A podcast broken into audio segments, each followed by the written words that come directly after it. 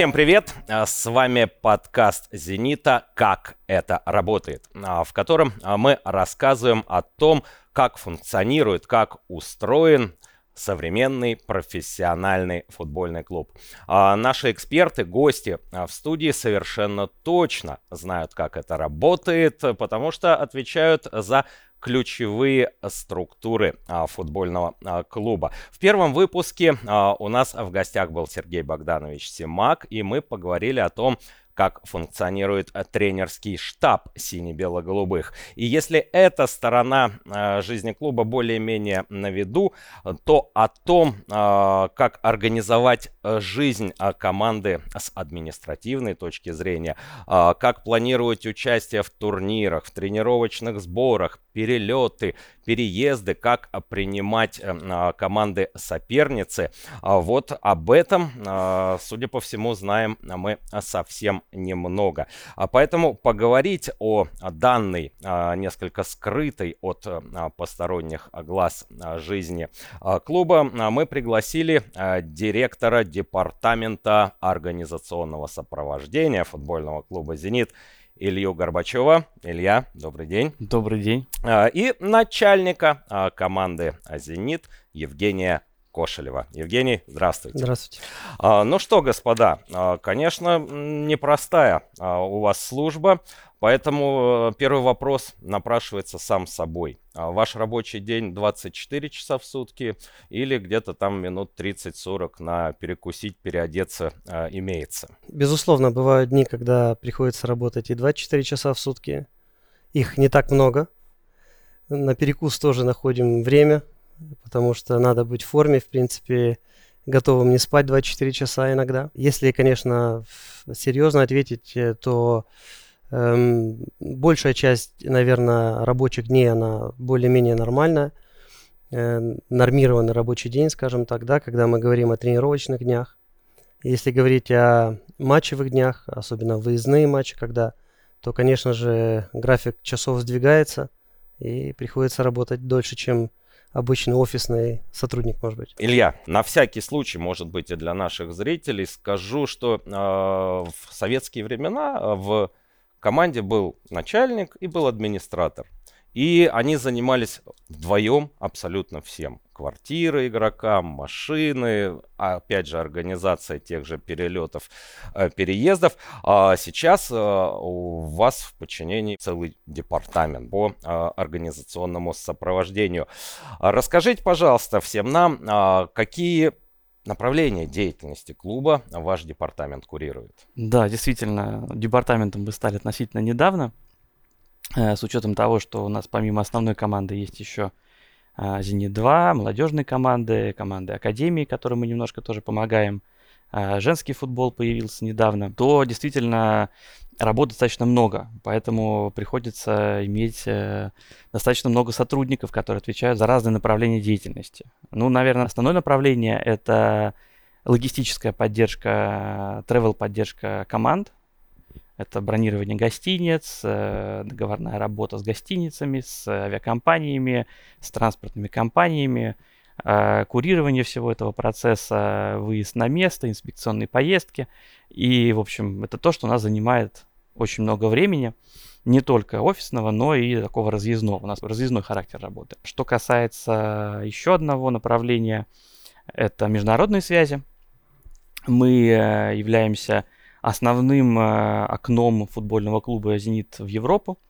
Э, у нас э, есть такое понятие, как contact Лиги Чемпионов, Лиги Европы.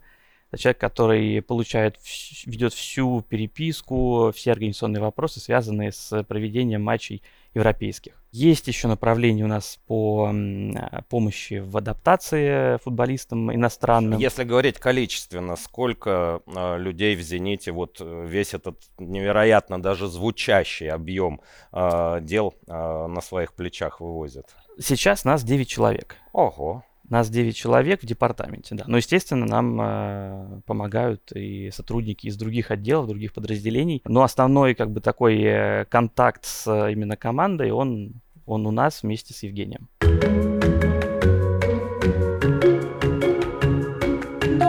Евгений, вот новый игрок приходит в клуб, да, давайте как раз, или я уже тему обозначил, как раз возьмем самый такой тяжелый случай, это иностранец, это с другого континента. А, собственно говоря, первые проблемы, с которыми вы сталкиваетесь, э, когда он вам звонит или приходит, какие первые просьбы звучат? Есть первая стадия, это когда э, мне сообщают о том, что мы образно собираемся подписать контракт с футболистом, и мы начинаем подготовительную работу. Эта работа включает в себя, во-первых, мы должны понять, где он находится, в какой стране, в каком городе.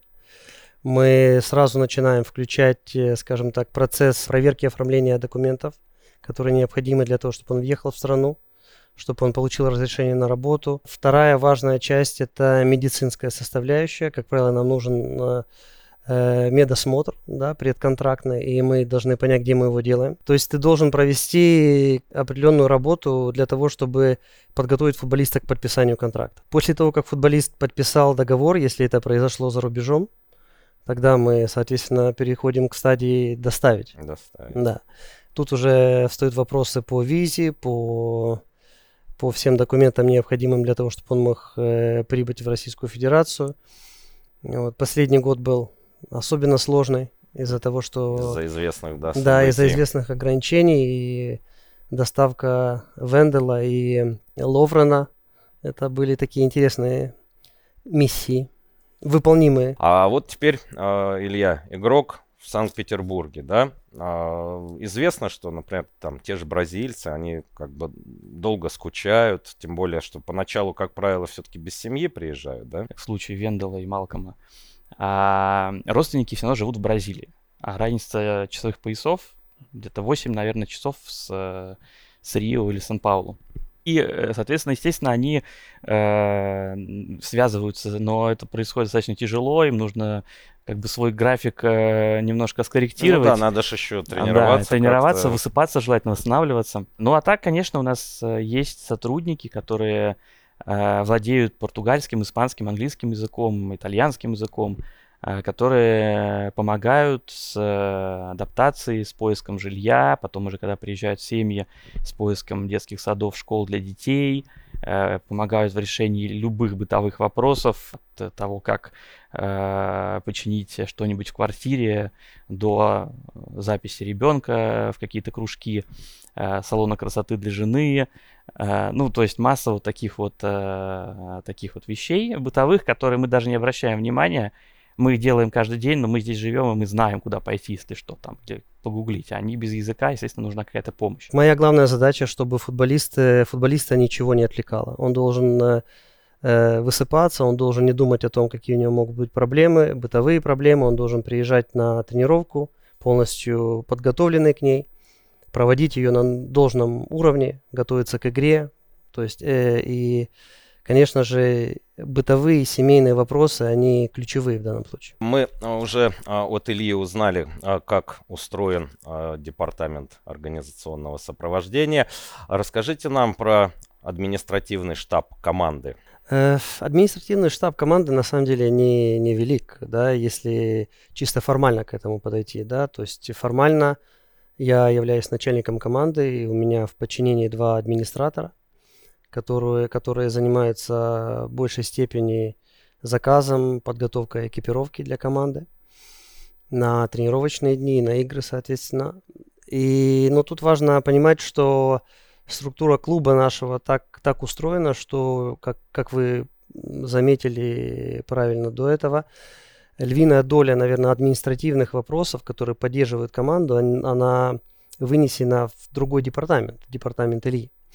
Вот. Поэтому большую часть, э, скажем так, поддержки, которая не касается экипировки, я получаю от Ильи, конечно, да, от другого департамента клуба. Поэтому я в какой-то степени тоже его включаю в свой адми... административный, скажем так, свою административную команду. Вот, тем более мы, мы делим с ним офис на базе и э, общаемся каждый день я его рассматриваю как своего близкого коллегу, поэтому, если так говорить, то формально у меня два человека в подчинении, но опираюсь я очень сильно на помощь Ильи и его отдела. А, Евгений, а тренировочные занятия тоже как говорится, отдельная статья и большой-большой да, кусок а, работы административного штаба. А, если, например, ну, тренировка в 11 часов назначена, а за сколько часов вы и ваши коллеги появляетесь в удельной? Ну, мы всегда пытаемся появляться на работе, в принципе, в начале дня, да, то есть э, мы как правило, приходим на работу в 9, 9.30, вне зависимости от того, когда начинается тренировка. Э, вот, потому что все равно есть э, дела, которыми ты должен заниматься. Это касается и меня, и администраторов команды. Вечный вопрос, который с давних времен интересовал болельщиков. Кто стирает, гладит форму, накачивает мячи? Ну, на базе, конечно же, у нас есть прачечная, где стирается вся экипировка. Э, если необходимо, гладят экипировку или форму. Мы готовим это все сами. То, что касается мячей, это администраторы. Администраторы отвечают за экипировку, за инвентарь, поэтому это все их ответственность. Важнейшая тема э, это так называемые УТС, учебно-тренировочные сборы. Э, соответственно, Понятно, что их планирование происходит прямо очень сильно заранее, но вот, Илья, если можно, а, об этой части работать немножко поподробнее. Вы попали в точку, потому что мы буквально до записи с Евгением обсуждали этот вопрос. В обычное время мы стараемся за несколько месяцев уже понимать э, точное место, куда мы едем, съездить на инспекцию, посмотреть, э, забронировать, э, договориться с отелями, с тренировочными комплексами. Это достаточно такая тяжелая, долгая подготовка, требующая большого внимания. Но в целом, а, в целом тяжело всегда первый раз. Дальше уже ты понимаешь, на что обратить внимание, на какие моменты, ты понимаешь э, специфику стран, куда ты едешь. Либо это там летом это Австрия, зимой это могут, могут быть э, Эмираты, Катар. Везде разный менталитет, конечно, тоже какие-то такие моменты учитываются с организационной точки зрения. Здесь же, ну, мы же понимаем, если это выезд в другую страну, то это очень такой большой трудоемкий э, процесс всегда, связанный с получением виз и с перелетом, с организацией перелета.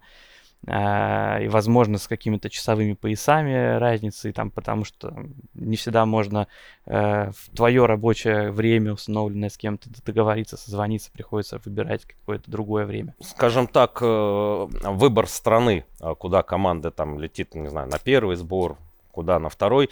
А, это прерогатива тренерского штаба? Ну, в принципе, наверное, все, что мы делаем, это, это прерогатива главного тренера. Да, то есть и, э, и выбор мест, куда мы едем э, на предсезонку, и где мы останавливаемся, когда играем выездные матчи.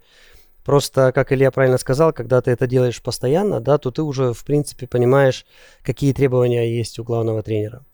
Вот. Но, тем не менее, каждый раз мы обсуждаем это и утверждаем то, куда мы едем, как мы строим э, наше пребывание там, что необходимо для пребывания на сборах или на выездном матче и так далее. А кто э, со спаррингами договаривается? Мы договариваемся. Мы клуб договаривается, в принципе, и с отелями, и с, э, с представителями команд, с которыми мы хотим сыграть. Иногда это происходит напрямую, иногда мы прибегаем к помощи матч-агентов, потому что для организации официального товарищеского матча необходим э, агент FIFA, да, для того, чтобы этот матч, этот матч провести. Поэтому приходится обращаться к компетентным людям, но по большому счету все в руках клуба. Ну, то есть Сергей Богданович говорит, мне бы хотелось вот э, на этом сборе вот тогда-то сыграть примерно да. с таким соперником, то, тут да. нам три дня паузы, например, да. нужно. Абсолютно, да. Мы знаем, когда мы знаем длительность сборов, э, Тренерский штаб э, решает, как будет выглядеть подготовка, потому что каждый день имеет свою направленность, естественно.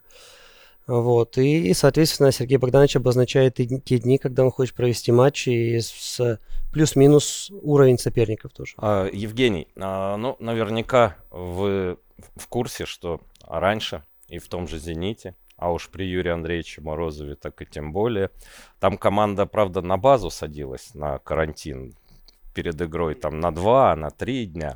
Потом, конечно, это стало уже поменьше. При адвокате, по-моему, э, в отель, в отель команда заезжала, там проводила ночь перед игрой. Сейчас в «Зените» есть такое понятие, как предматчевый карантин?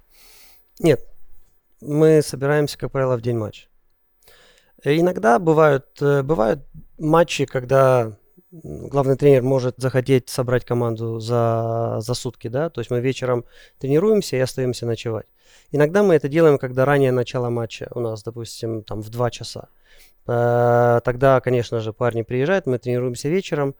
Иногда утром разъезжаемся по домам, потом вечером съезжаемся. Или тренируемся вечером и остаемся ночевать, чтобы уже выспаться хорошо, покушать, провести теорию и поехать на матч. Угу. Но все равно как бы выезд он идет там с базы, да? Конечно, да. Выезд централизованный с базы, мы по-любому собираемся и проводим какое-то время вместе.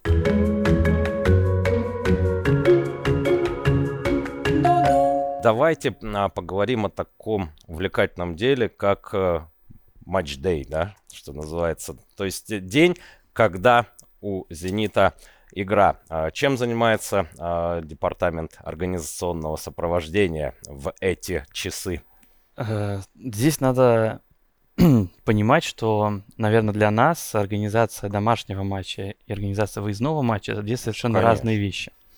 Если дома у нас есть свой стадион, в котором тоже работают сотрудники, которые, э, собственно говоря, проводят, э, проводят весь матч, занимаются раздевалками, спортивной зоной, полем, э, трибунами, безопасностью, то матч выездной, конечно, совершенно другая уже история. Как правило, команда приезжает за сутки до матча, накануне да, игры. А вот, соответственно, я, мои коллеги, мы выезжаем чуть-чуть э, раньше, там за день, иногда за два.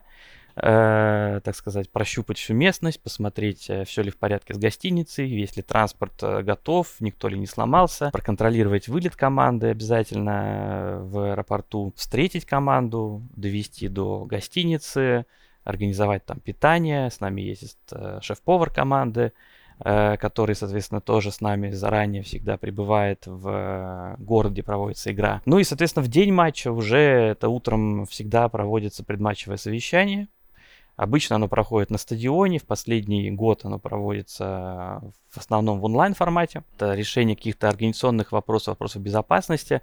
Мы в нем участвуем как, э, как, э, и как домашний клуб, и как гостевой клуб. Э, после этого уже такой более спокойный режим, вплоть до где-то, наверное, часа до времени выезда команды, когда уже начинаются сборы, ты опять должен проконтролировать транспорт, а, созвониться со всеми водителями. А за сколько часов до а, стартового свистка команда выезжает? Ну, в зависимости, сколько ехать до стадиона, мы должны быть на игре за полтора часа до матча, как правило.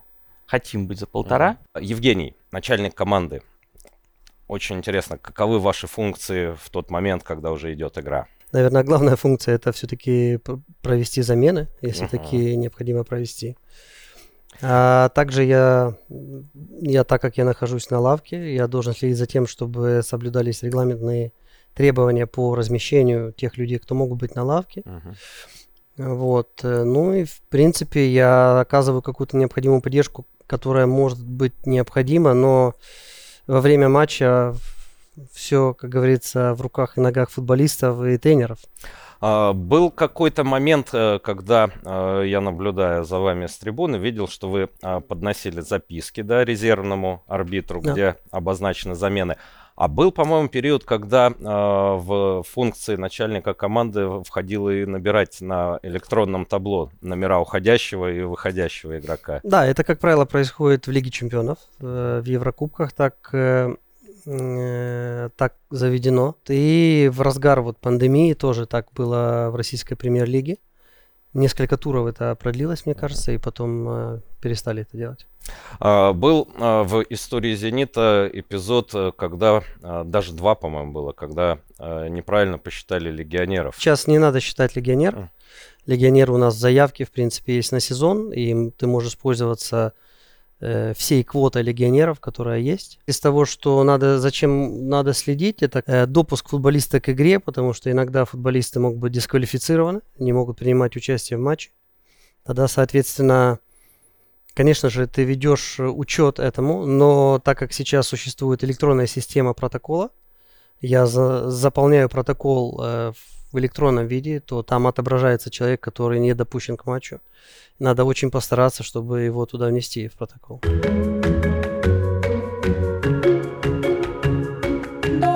Илья, а если говорить, скажем так, о сравнении, подобных э, структур в других клубах российской премьер-лиги с тем, что есть в «Зените». Наверняка как-то вы с коллегами обмениваетесь там э, впечатлениями, мнениями.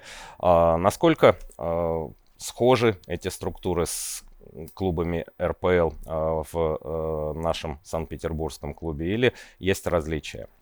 Ну, различия, безусловно, есть. Все зависит от уровня клуба, от того, наверное, как э, клуб хочет работать со своими игроками.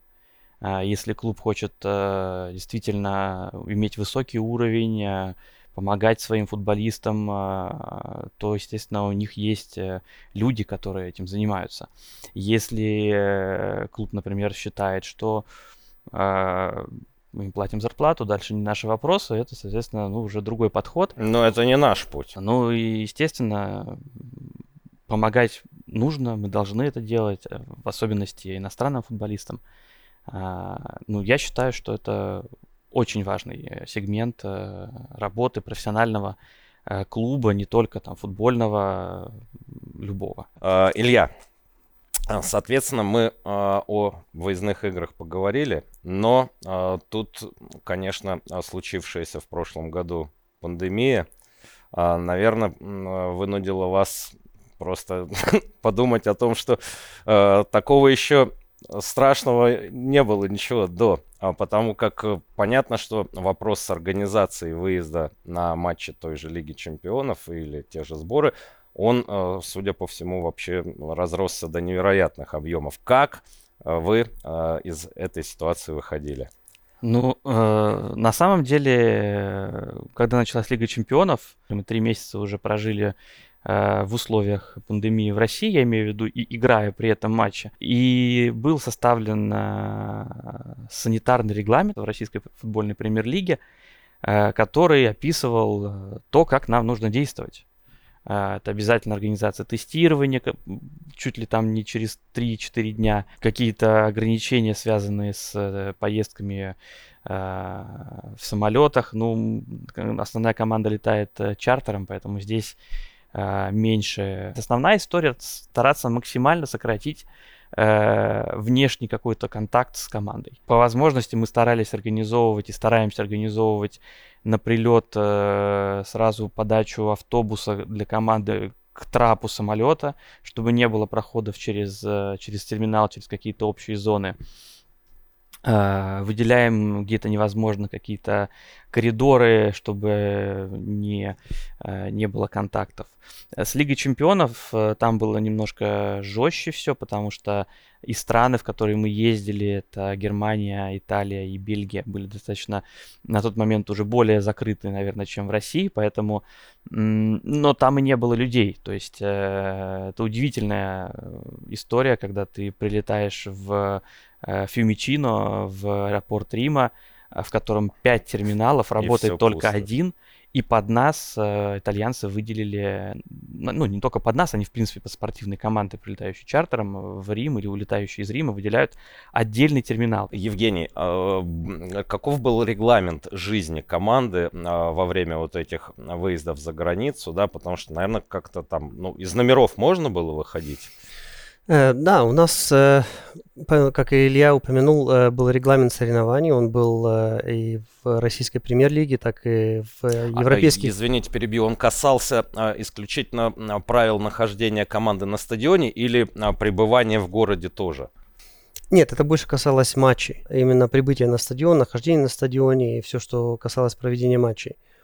Наш внутренний регламент, который был создан для для проведения матчей российской премьер-лиги, он также предусматривал тренировочные дни. То есть, э, что должно происходить и как должен быть устроен процесс на тренировочных базах, где команды тренируются. Я хотел сказать о том, что мы, тем не менее, сделали тоже свой регламент. У нас внутренний клубный регламент э, существует и сейчас, и он применяется. И если говорить о том, какие правила для футболистов, то м- мы пытаемся все время находиться этом вот пузыре, как сейчас принято uh-huh. говорить, да. Мы, в принципе, парням не разрешали на выезде встречаться с кем-либо в отеле.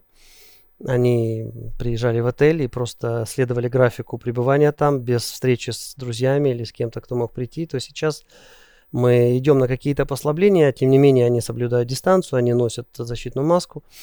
Вот, и какие-то ограничения сейчас есть, но, наверное, уже не такие жесткие. Илья, оказываете ли вы какую-нибудь помощь, поддержку э, командам которые приезжают к нам в гости. Да, безусловно, это тоже одна из наших функций, э, потому что когда команда приезжает, с, ну, с ними нужно контактировать, да, то есть обычно пишется официальное письмо, а команда приезжающая нас информирует о том, когда они прилетают, где они живут, э, что им нужно в раздевалку, полотенца, просто не массажные столы. Соответственно, это все приходит к нам, и далее а, уже различные департаменты занимаются этими вопросами. Стадион занимается именно непосредственно стадионными вопросами, раздевалкой. Мы занимаемся передачей э, э, пригласительных э, билетов в ложе. У нас есть такая традиция, наверное, не знаю, описана ли она в регламенте, что когда руководство приезжает, мы им предоставляем места какие-то на стадионе, чтобы они могли смотреть матч. Соответственно, мы, когда едем, нам предоставляют места на стадионе. Мы уже взаимодействуем с командой, встречаем их непосредственно в аэропорту, э, контролируем, чтобы у них все было хорошо. Ну, вот в основном накануне, уже в день матча, как правило, контактов нет, они готовятся к игре, мы готовимся к игре.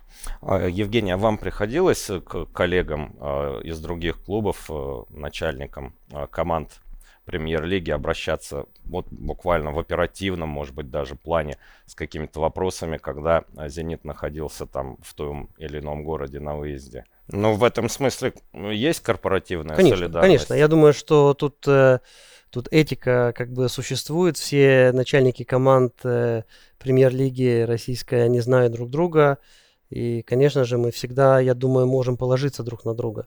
Наверное, у кого-то с кем-то более близкие отношения, да, так более дружеские, товарищеские, с кем-то меньше общаешься, но, тем не менее, э, скажем так, для, мне очень просто всегда найти контакт любого человека в российской премьер-лиге, потому что я знаю всех начальников команд. О ваших функциях э, во время игры мы поговорили, а здесь все понятно. А вы же все-таки находитесь буквально вот в самом котле, да, у кромочки поля. Что происходит в душе, в сердце во время матча? Конечно, ты, ты переживаешь. Наверное, как все, ты, ты хочешь, чтобы команда победила. Но, э, знаете, когда вот ты начинаешь только эту работу делать, то ты больше, наверное, все-таки больше болельщик. Да, Э, спустя какое-то время ты, конечно же, продолжаешь поддерживать команду, ты ее всегда поддерживаешь, но ты понимаешь, что тебе надо сохранять э, э, трезвость ума, да, потому что ты должен, помимо всего прочего, следить за какими-то другими перипетиями вокруг матча. И ты должен отреагировать вовремя, если что-то происходит, и не растеряться, быть готовым что-то сделать. Илья, вы можете позволить себе включить болельщика? Да, могу себе позволить включить болельщика, но не всегда получается. На выездных матчах, например, э, я смотрю обычно первый тайм, может быть, начало второго, и после этого уезжаю в аэропорт готовить вылет команды. Вот а, поэтому не, очень редко досматриваю игры до конца. Все-таки бывает иногда мы помогаем э, еще руководству в каких-то, может быть, встречах. Э, иногда нахожусь рядом с руководством, э, чтобы осуществить какую-то помощь э, руководителям.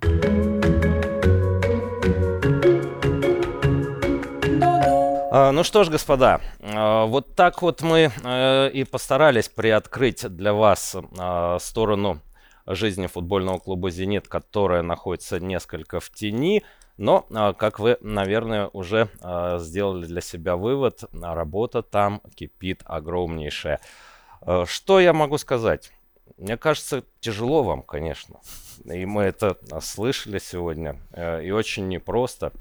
Но мне кажется, вы счастливые люди. Вы Безусловно. нашли в этой жизни вот такую свою очень хорошую стезю. Безусловно так. Однозначно. Итак, уважаемые а, зрители, сегодня в а, подкасте «Зенита. Как это работает» а, мы общались с директором департамента организационного сопровождения. И мы с удовольствием благодарим Илью Горбачева и начальником команды футбольного клуба «Зенит» Евгением Кошелевым. Спасибо. Евгений, Илья, большое спасибо.